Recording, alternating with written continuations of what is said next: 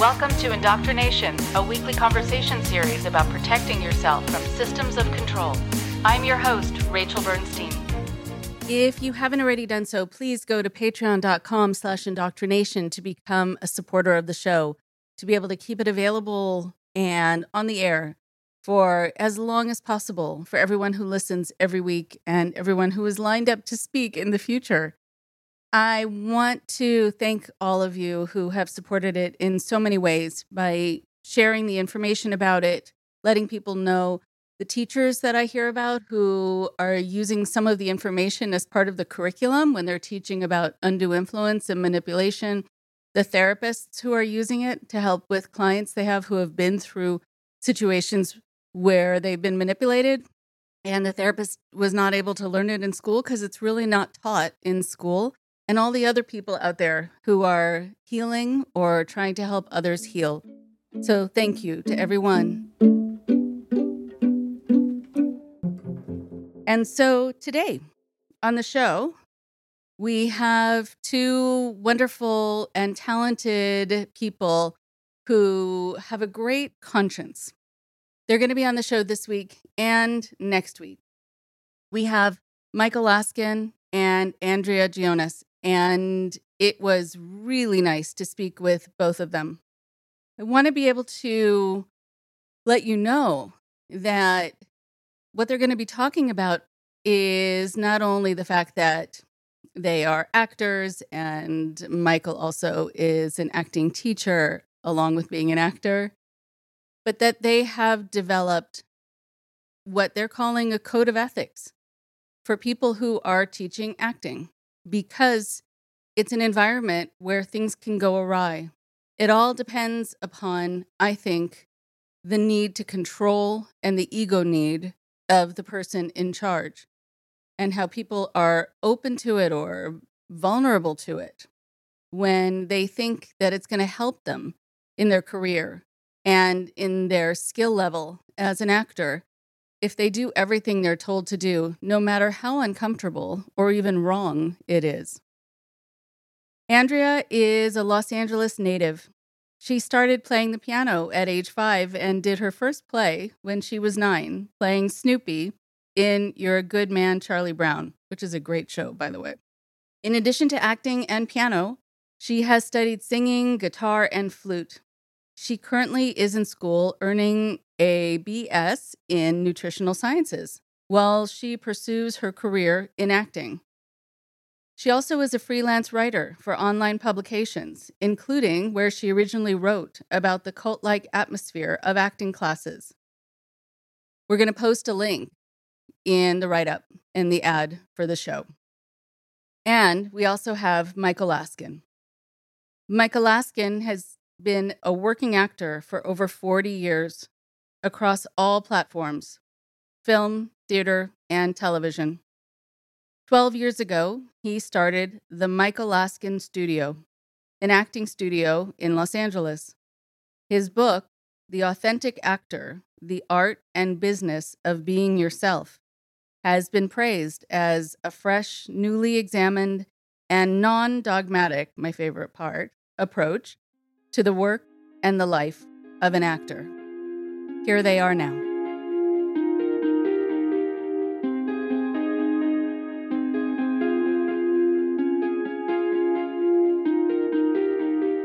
I am very, very happy to have Andrea and Michael on the show today. They're here to talk about something that they have learned about and are trying to do something about. And I really value when people come across an issue and want to educate people, but also want to take the next step, which is to try to find a way to do some prevention and to come up with ways to keep people safe, which I, I love. And I, you know, I give you a lot of credit for doing it. This is also a subject that affects more people than people realize. And I think it also gets the point across that I try to get across on this show that you don't need to be in a Bible based group or living on a compound or somewhere to be indoctrinated, to be manipulated. Sometimes people can actually be more successfully manipulated when they're least expecting it. And it's in environments where they think that they can trust the people and that people are supposed to be professionals. And so it just can leave people more vulnerable, which is such a shame.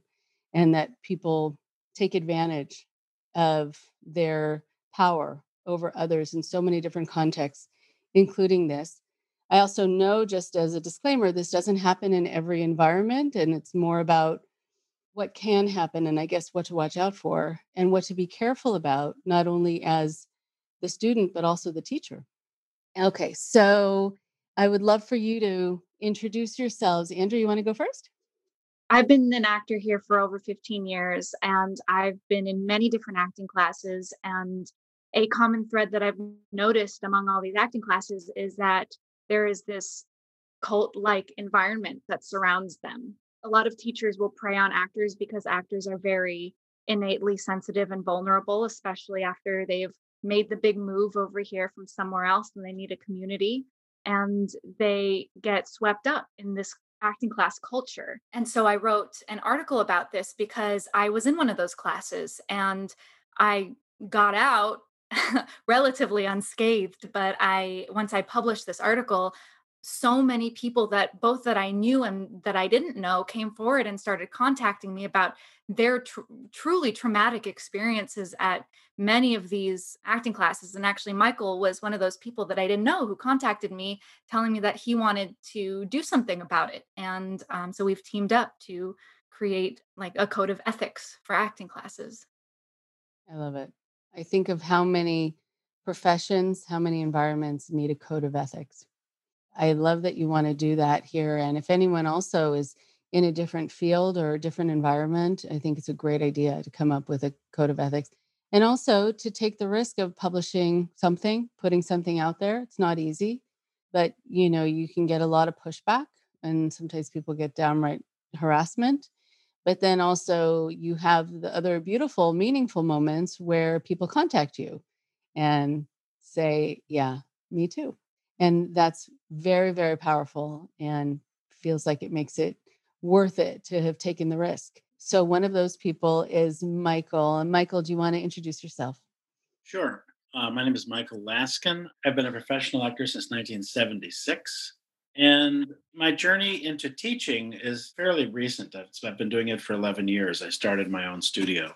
I have heard so many of these stories sort of parenthetically and contextually from other people. And I certainly have had students of mine that have, have told me stories that have almost had to be deprogrammed in a certain way. And um, I felt very strongly about it. And to the to the point that I had a hesitation to start my own acting studio because I knew what was going on. And it's like, oh, I'm going to go join the rest of the horse thieves, you know? And I had to sort of think long and hard about that. And then I decided, no, I'd, I'd like to create a class that I would want to go to. And that was sort of my guiding ethos when I started.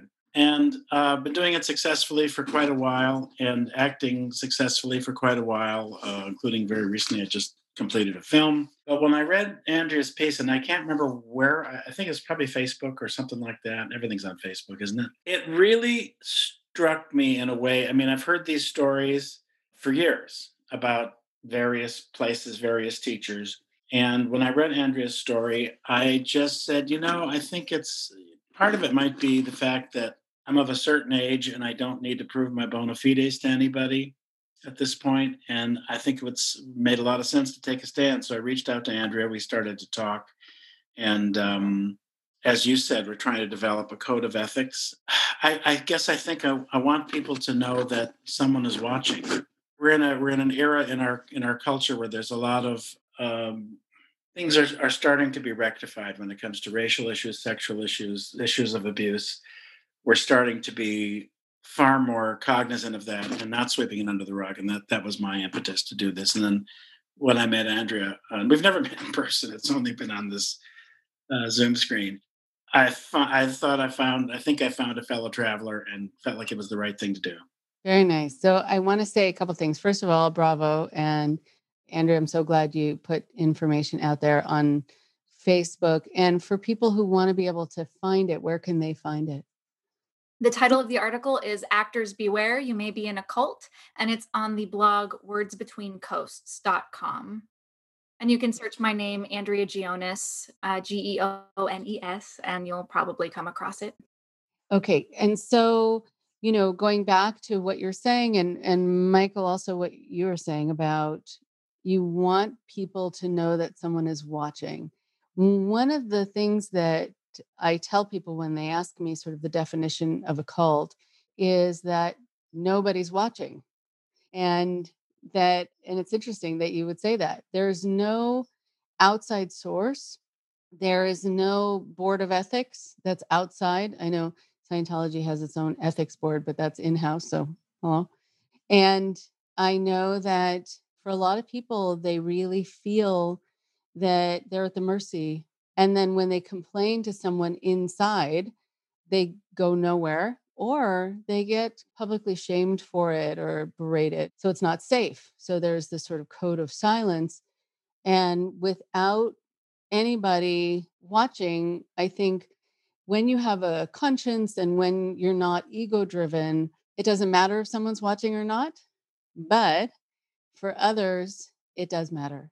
And instead of having kind of an internal locus of control, it's still very much external. They will only stop if they're stopped. And so there needs to be someone out there to stop them. And so I, it's wonderful to have that in place so people are safe.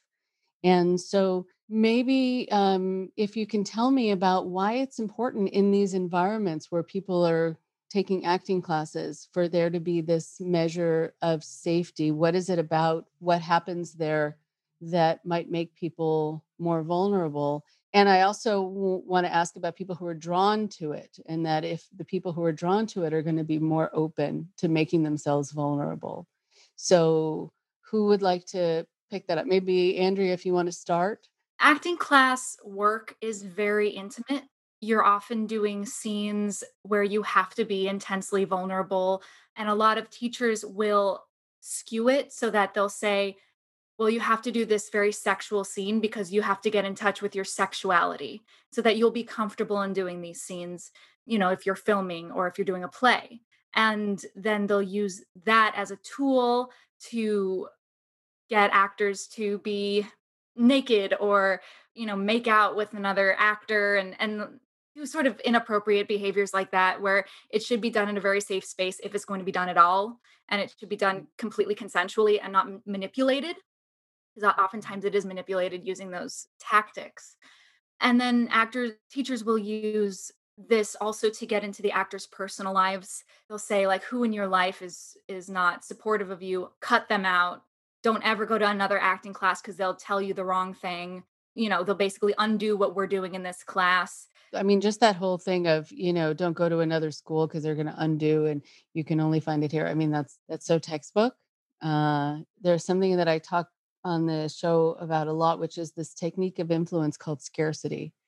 And that people are really drawn in to this idea. And so manipulators use it that you can only get something there and it doesn't exist anywhere else. And it's of the highest level or it's the best teacher or whatever else and so people then feel like they don't have other choices but i also i find it so interesting that even with these kinds of things people can be told to dismiss their families and others who are not in support of them doing this i mean that's very culty very culty and there's also a very common another common tactic is this hero worshiping aspect in this class i was in we'd have to all arrive 10 minutes early. If we didn't arrive 10 minutes early, we were reprimanded or punished in some way.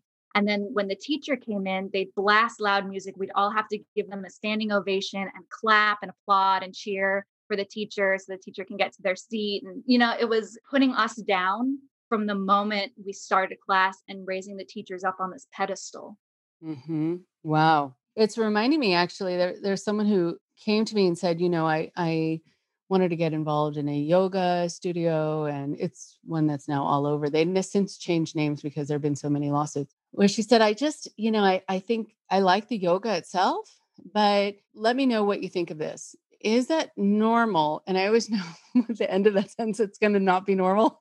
like if they're going to spend time, you know, trying track me down and and start with that kind of uh, dependent clause, is it normal I brace myself for what they're about to say. She said, Is it normal that when your yoga instructor walks into the room, you need to bow to him 300 times? 300? 300. So I said, um, let's just even go to once. I mean, I don't know if you even need to do it once. If I walked in a room and people bowed to me, I'd say, oh no, please do not. Okay, that makes me really uncomfortable. Stop that. I mean, thanks, but no, don't do that again. But 300 times. And if you didn't do it exactly right, like hitting the same angle each time, 45 degree angle, you had to start again. So I said, yeah, I think professionally speaking, you need to run for the hills right away. Uh, but I'm really glad she asked me because she had never been to a yoga studio before. So she didn't know. And I'm sure for a lot of people who haven't been to an acting class before, they just don't have a frame of reference to know. But it's very interesting about the hero worship. So, Michael, I guess the same question for you, your ideas about this. I've been thinking about this, knowing we were going to talk today. And one of the things I think was an advantage for me that it, just happened that way. I, I never fell under the influence of anyone. And even in college, I studied theater at Northwestern. And I remember there was a, I don't know, loosely based sort of method type of approach to the acting. And I went, in my head, I'm thinking, that doesn't work for me. I have a different, I have a different organic approach that I just do normally, and that was working for me. So I knew then and there that perhaps I was at least in that way, an outlier. And I started to work right away. So I wasn't um, uh, with some of my friends who had gone to New York and elsewhere and were studying with this person or that person. And I thought, well, I'm I'm doing eight shows a week somewhere, so I'm not. I'm learning my craft in front of paying customers, basically. So I never fell under the influence of somebody, so it was foreign to me that that was really a thing. And part of it is there are certain methodologies. There's the method. There's Sanford Meisner and, and other methodologies. And so my feeling when I, particularly when I started my own venture to teach, was that all, all roads lead to Rome. I don't really care what method you use. It doesn't matter to me as long as it works for you. And at some level, you knew how to do this when you were four years old. So let's get in touch with that and, and not mystify it. So, long way of saying I, I had the advantage of not falling under the influence. And also, I think I'm inherently skeptical and inquisitive anyway, and I'm not the kind of personality who does that. But I, I just I have a little speech that I give to prospective students because I still get a lot of those, and we talk. And I I I don't know any other way to have students in my studio other than to schedule a meeting and just talk with them. I rarely, unless unless they're complete beginners, I rarely have them even do any work. I just want to get to know them. But I say, look, whether you, whether you study with me or not, I won't be offended if you decide not to. But look to the teacher because if you have a crazy person, you're going to have a class full of people who want to study with a crazy person. If you have somebody who wants to be worshiped, you're going to have a class full of people who are looking to worship somebody. So if the teacher appears to be stable, healthy, well adjusted, and knows what he or she is doing, 75, 80% of the places you study are going to have either bad teachers, poorly trained teachers, teachers who are dogmatic, teachers who are controlling. And it's just like anything else. There's a, uh, there's five or 10% of anything is excellent. The rest of it's mediocre or bad, or in the case of acting studios, harmful. So I I think I'm a bit of an outlier when it comes to that, to the training and to, I mean, I very much believe in, in solid training and all that, but I just don't feel dogmatic about it. I once had an actor come to me. I was uh, coaching his girlfriend, now his wife, who I thought was, she was wonderful talent, and we became friends. She said, Well, you've, you've got to see my boyfriend. He's he's just unbelievable. So she sent me to him. He was a member of the Actors Studio, and it was a is a very was and is a very very good actor.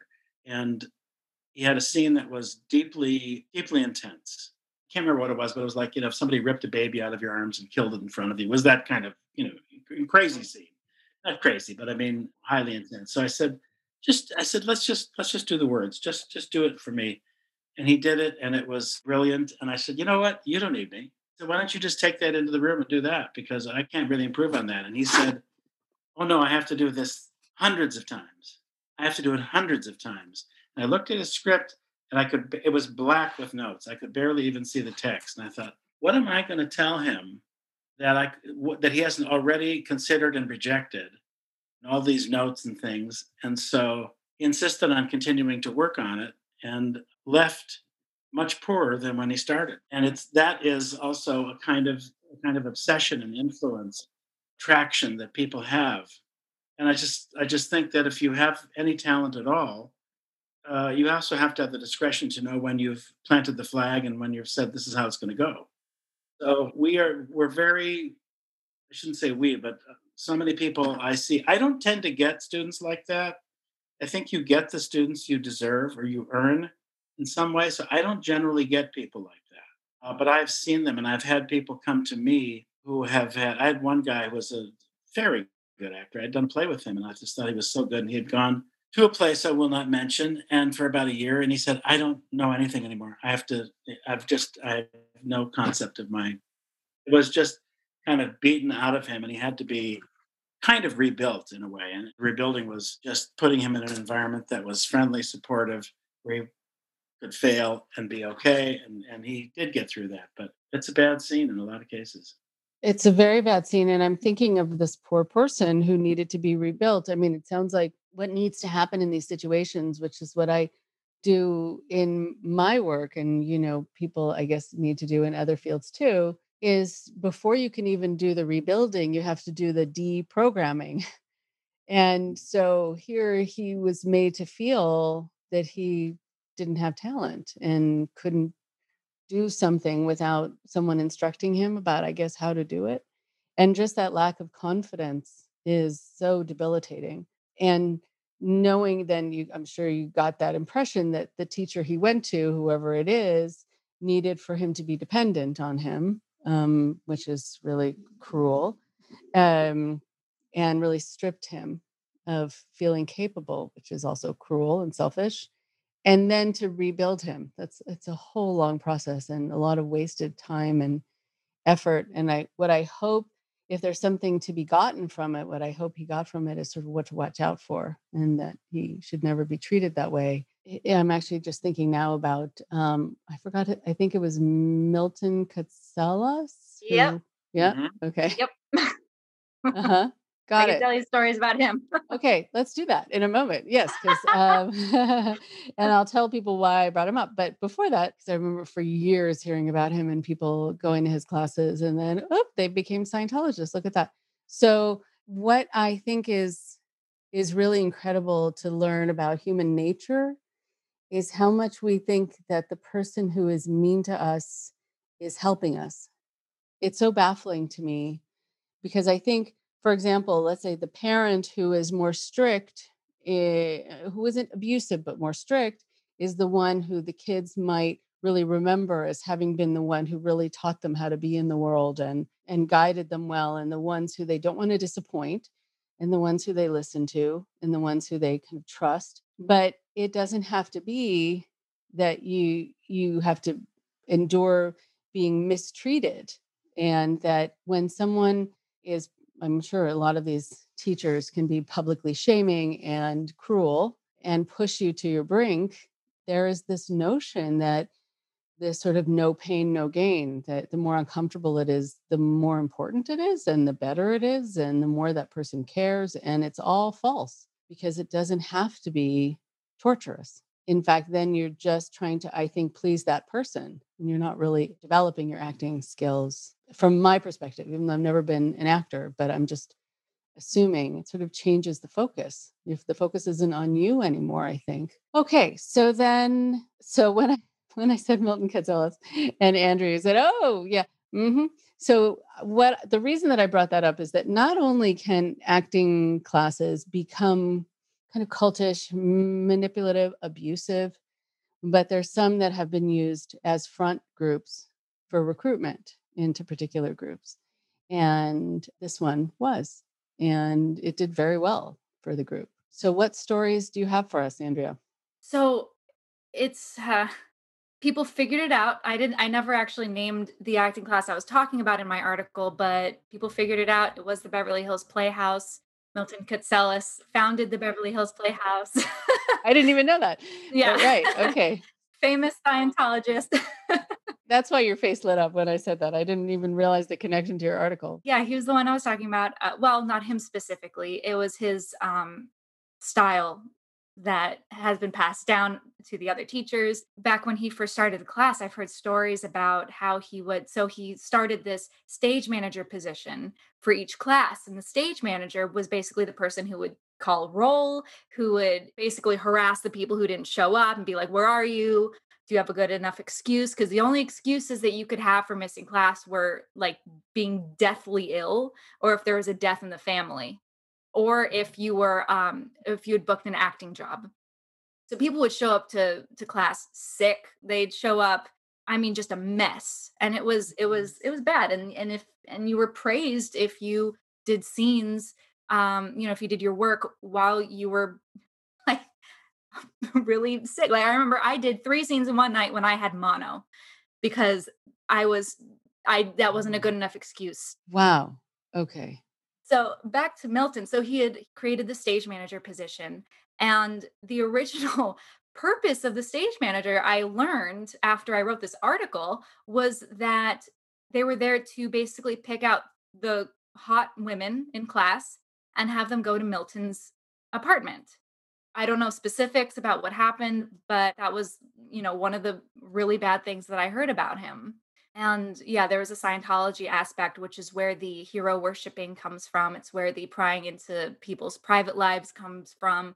It's where the the um what was it called? This the striptease exercise, I think, came from, where the teacher would have the students strip um and do what the teacher, you know, the teacher would give orders uh, to the students to, you know, get in touch with your sexuality. That's where a lot of these really really bad practices originated and and those originated from scientology.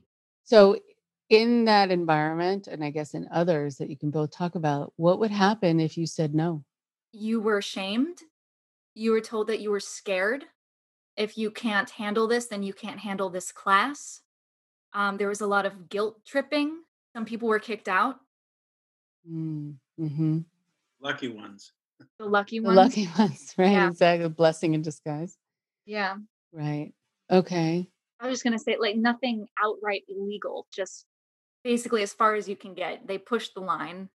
Right through intimidation. I mean and and i think you know public shaming is one of the unfortunately one of the most successful forms of behavior modification because you don't want to look bad in front of everybody and then you can't say no and then you can't protect yourself and i i think about how there really were very few excuses that would be good enough to miss class and think about people who are so grandiose who run some of these large group awareness trainings and others where they will tell people that they um, that they need to come to class you know no matter what and if you don't usually the teacher will make it about you that you're just not acting with integrity and you obviously don't care about this and you're weak etc but i i think it's just the instructor saying something about themselves that they want to seem important enough for you to sacrifice your health for and to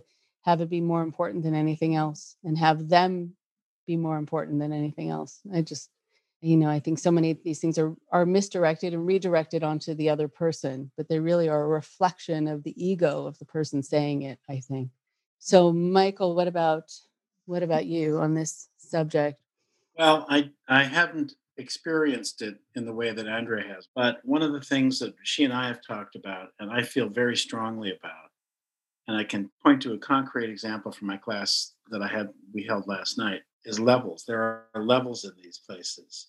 So you have to spend a lot of money and spend a lot of time at the lower level to get to the next level. And then you hope to get into the master's class, but you've got to you've got to work very hard to get into master's class and it's all it's money money money money of course when i started this i thought i would like a mixed level class because experienced people learn from newer people newer people certainly learn from experienced people and as long as there's a healthy understanding about that so last night in my class i have two people in my class who i would say are newer and less experienced and had a really bad week in class the previous week. I mean, like an epic fail. Like it wasn't. It wasn't. good. and they knew it. And so one of the people I teach with, I said to her, or she she actually said to me, she said, "I'm going to work with them offline so that when they come back next week, they'll. It'll, so she did, which was just it was very you know for free. She's just very generous, and and these two had a little win last night, and it was great because I mean I have people who are newer, I have people who are series regulars, so it's it was great to see for them to understand that you can have a victory without this tiered structure of you have to get into the master's class you know? Even though i've been doing this for a million years i really don't fit the profile of the average person who i think has pursued this. And i'm i'm a relatively normal well-adjusted mentally healthy person so i just feel that people need to be you you need to give them a structure set goals set a timeline but you also need to be understanding of what their existences. But I, I wrote a book which came out of the fact that I started to just when I started to teach, I started to write about my feelings about all this stuff because I thought if I'm going to do this, and it was actually somebody uh, associated with the Beverly Hills Playhouse, who I won't name, was a good friend of mine who encouraged me to teach. And I thought if I'm going to do this, I should have something original to say. Otherwise, why do it? Why be an acolyte of some school of thought so I sat down and just started writing, writing, writing, and miraculously it got published uh, right away. And it's called The Authentic Actor The Art and Business of Being Yourself. And it's about the marriage of talent and identity. You can't teach identity, but you can curate it a little bit. And younger artists, you know, th- that's the only differentiator because at the professional level, everyone's talent has been vetted. Everyone's essentially talented enough to be on CSI, let's say. And uh, so that becomes about something else. It becomes about identity. So when you start getting into the identity of the actor, that's where it gets dicey. And I have this exercise I do called This is What I Know for new students. And I say, I want to know what you know. I just want to know what you know about how you like your coffee, about your pet, about traffic, about you know your apartment. I want to know how you see the world around you. I don't need to know your deepest darkest secrets. I don't need to know anything you don't want me anyone else to know. I just want to know how you see the world because then if i see that and i see what you can do who you are and what you can do i see the whole artist. And that was my approach. So that's if i if there's a dogma that's my dogma but it's something that i came up with and when i hear these i've aside from beverly hills playhouse i've heard just horror stories about several other places, one of whom is led by a person who came to me for coaching. And it was just, I can't even describe what it was like. It was like a nightmare. So uh, I'm curious about what happened. If you can hold that thought, because I just wanted to say something about juxtaposing what you just said about how you want to get to know the person. They don't have to tell you their deepest, darkest.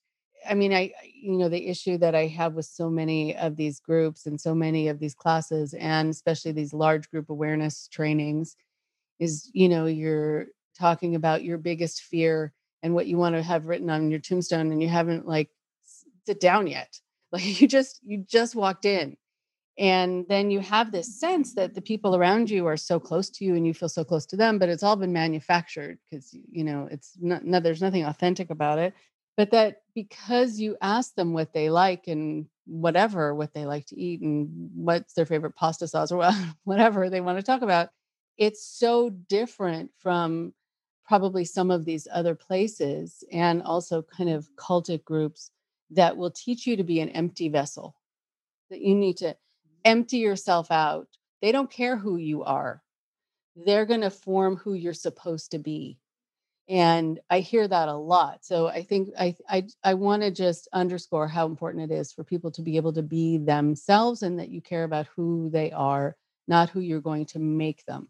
Just to amplify that a little bit had somebody reach out to me last week who is interested in class very green she hasn't done much which is fine that's not a disqualifier as far as i'm concerned i just kind of said like tell me about tell me about your life what's you know who are you and where did you grow up and blah blah blah and she was born in Ethiopia, was adopted at nine years old into the whitest family imaginable in Kansas, 13 kids, amazingly present, interesting young woman. And I said, Well, you're in. As far as I'm concerned, that, I mean, that's interesting to me. And let's, you know, the talent, we can't teach that. What you have as far as who you are and your unique story cannot be taught. That's talent can be taught and can be developed, but that sense of identity is so wonderful. I just I just thought she was great. That's the only way I know how to do it. Right. Right. That is very interesting. And it says a lot about, you know, what she needed to kind of get used to and probably how many times people thought she wasn't a member of that family and having all the explaining, et cetera, et cetera. Right. And having so many siblings. I think that would be the thing that would get me most. But uh, you were going to say about someone coming to you for coaching and and it was a disaster. I mean, you can you don't have to share personal stuff about anyone, but just in general, what was so difficult? This is a person who runs an acting studio who is an actor and has had some success. And we knew some people in common. I don't think we worked. To, I know we didn't work together in the movie, but we, we kind of knew each other. And this person reached out for coaching, uh, which I do a lot of. And this person espouses a very strict doctrinaire methodology. There's a way to do it. It's my way. It's the it's it's a and all this person wanted from me was line read. Should I read that line? This is like something a 10 year old would say. How should you? Well, I don't know. How should you read that line? What do you think? It was like, seriously? This is someone who has made their uh, stock and trade in in espousing this methodology. And I also know from people who've told me that there's the applause when this person walks in and all of that. There's all of that, and then all all this person wanted was line readings. What did that mean to you about about that person or about what they had, I guess, been put through? That this person was a fraud, fraudulent.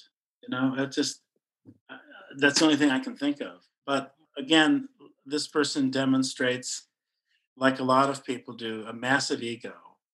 I've succeeded considerably, but the people I've known who have succeeded beyond beyond generally are driven by massive egos. And i think having a healthy ego is a good part of it. Emphasis on healthy. But sometimes you need that to push yourself forward in a very difficult competitive career. But you also have to in my opinion be a fully functioning human being and that sometimes those two are not compatible True. the whole tortured artist stereotype is not not the best way to go it's not necessary. It's not necessary. It's it's better if you are comfortable with who you are and you know yourself. Because if you don't and you're always searching, then you're never going to find stability in the characters you portray. Well said. And so I'm wondering for you, Andrea, I know that things got clear enough or bad enough for you to want to put the information out there. And so I know that people can reference your article, but I uh, hear if there's some details you want to share with us about what propelled you to want to inform people and warn people that you know happened to you personally or that that that was the tipping point for you i know you mentioned a couple things but i'd love to hear more about that so while you're going through these things you're not seeing them as bad you're not really realizing what's going on and I left class because I got this one critique from a teacher. I brought in this scene with uh, my scene partner. The character was older than me. It was probably about 10 years older than me at the time. But, um, you know, acting class is a place to go and work on characters. And it doesn't really matter because one day you're going to be able to play that character. And I wanted a challenge. And so I worked on it. We brought it in. We felt great about it. Like it was just one of those things where it was, it just felt wonderful while while we were doing it. We got a standing ovation from the class. It was great. And then the teacher, he looked at me and he went, "That was so wrong. That was so wrong. That was so wrong." And he kept repeating that over and over and over again. And at first I thought he was kidding, and then I realized, "Oh my god, he's serious." And I said, "What was wrong about it?" And he said, uh, you're just too young. You shouldn't be doing it. That was so wrong. The only thing that was right about it was you looked stunning but that was so oh, wrong. Oh, yeah. No. Which is so I, wrong of him to say. So wrong of him to say. So I literally I picked my stuff up and I left and I mm. didn't come back. Like I don't think I even finished the class. I just I just got up and I left. And I've been sitting with that for a few years. And after that happened, I, I, was called back by them to do like exit interviews, basically, where they sat me down for over an hour and lectured me about how I'm never going to make it in this industry without them and I'll, I'll, be useless and hopeless without them. And that was just further confirmation that this was not the right place for me. So I mm-hmm. never went back. And then this happened probably about five years ago, five or six years ago. recently, it was during the Black Lives Matter protests.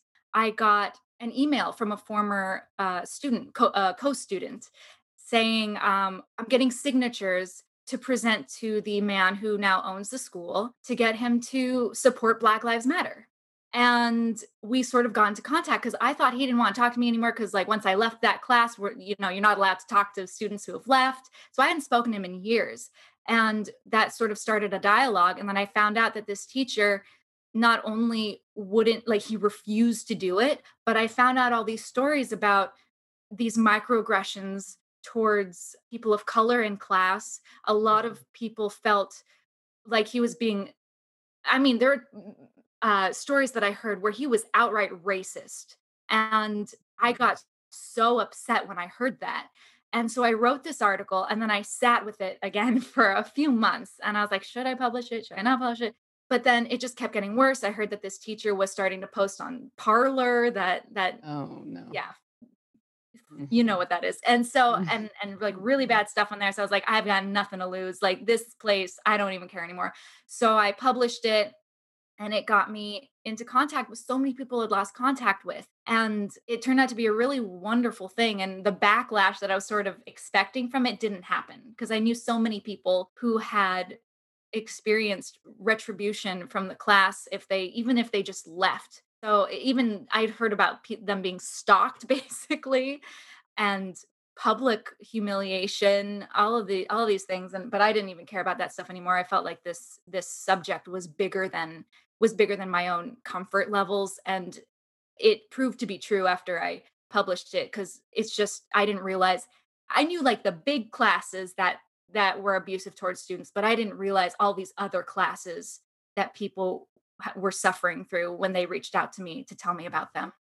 Oh, interesting. I mean, I, wow. Okay. So I wonder also if the reason that you weren't harassed for it or, you know, that there wasn't some sort of outward punishment for it is that maybe, mm, it could be, there are a lot of reasons for that, but I'm thinking maybe because what these people do in these settings they do in private and maybe they're not going to go after you in a public way because that's probably how they get away with what they get away with you know in a classroom or in a black box theater or whatever the people just you know they're not privy to that and so they you may have become too big of a threat to them because you went public.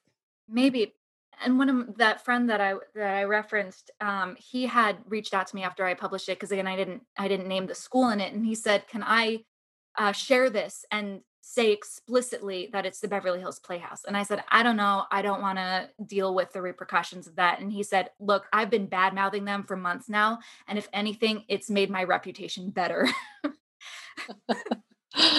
right. Okay. Okay. Yeah. So then, sure right? If that's his story, that's the truth. That's right. People have the right to tell their story. Yeah. Um, right. Um, I think, and it's not slander, it's not libel. You're saying this is what happened to me and this is where it happened. And I have so many people who have confirmed the things that I've written in it. People who who were who had taken the classes. I, I also had quite a few critics who were like, ah, this is just a bitter actor who, you know, she didn't like her acting class. She hasn't succeeded as an actor and she just wants to have her own sort of retribution. And then I had so many people defend me on my behalf and be like, no, I was there. This actually happened.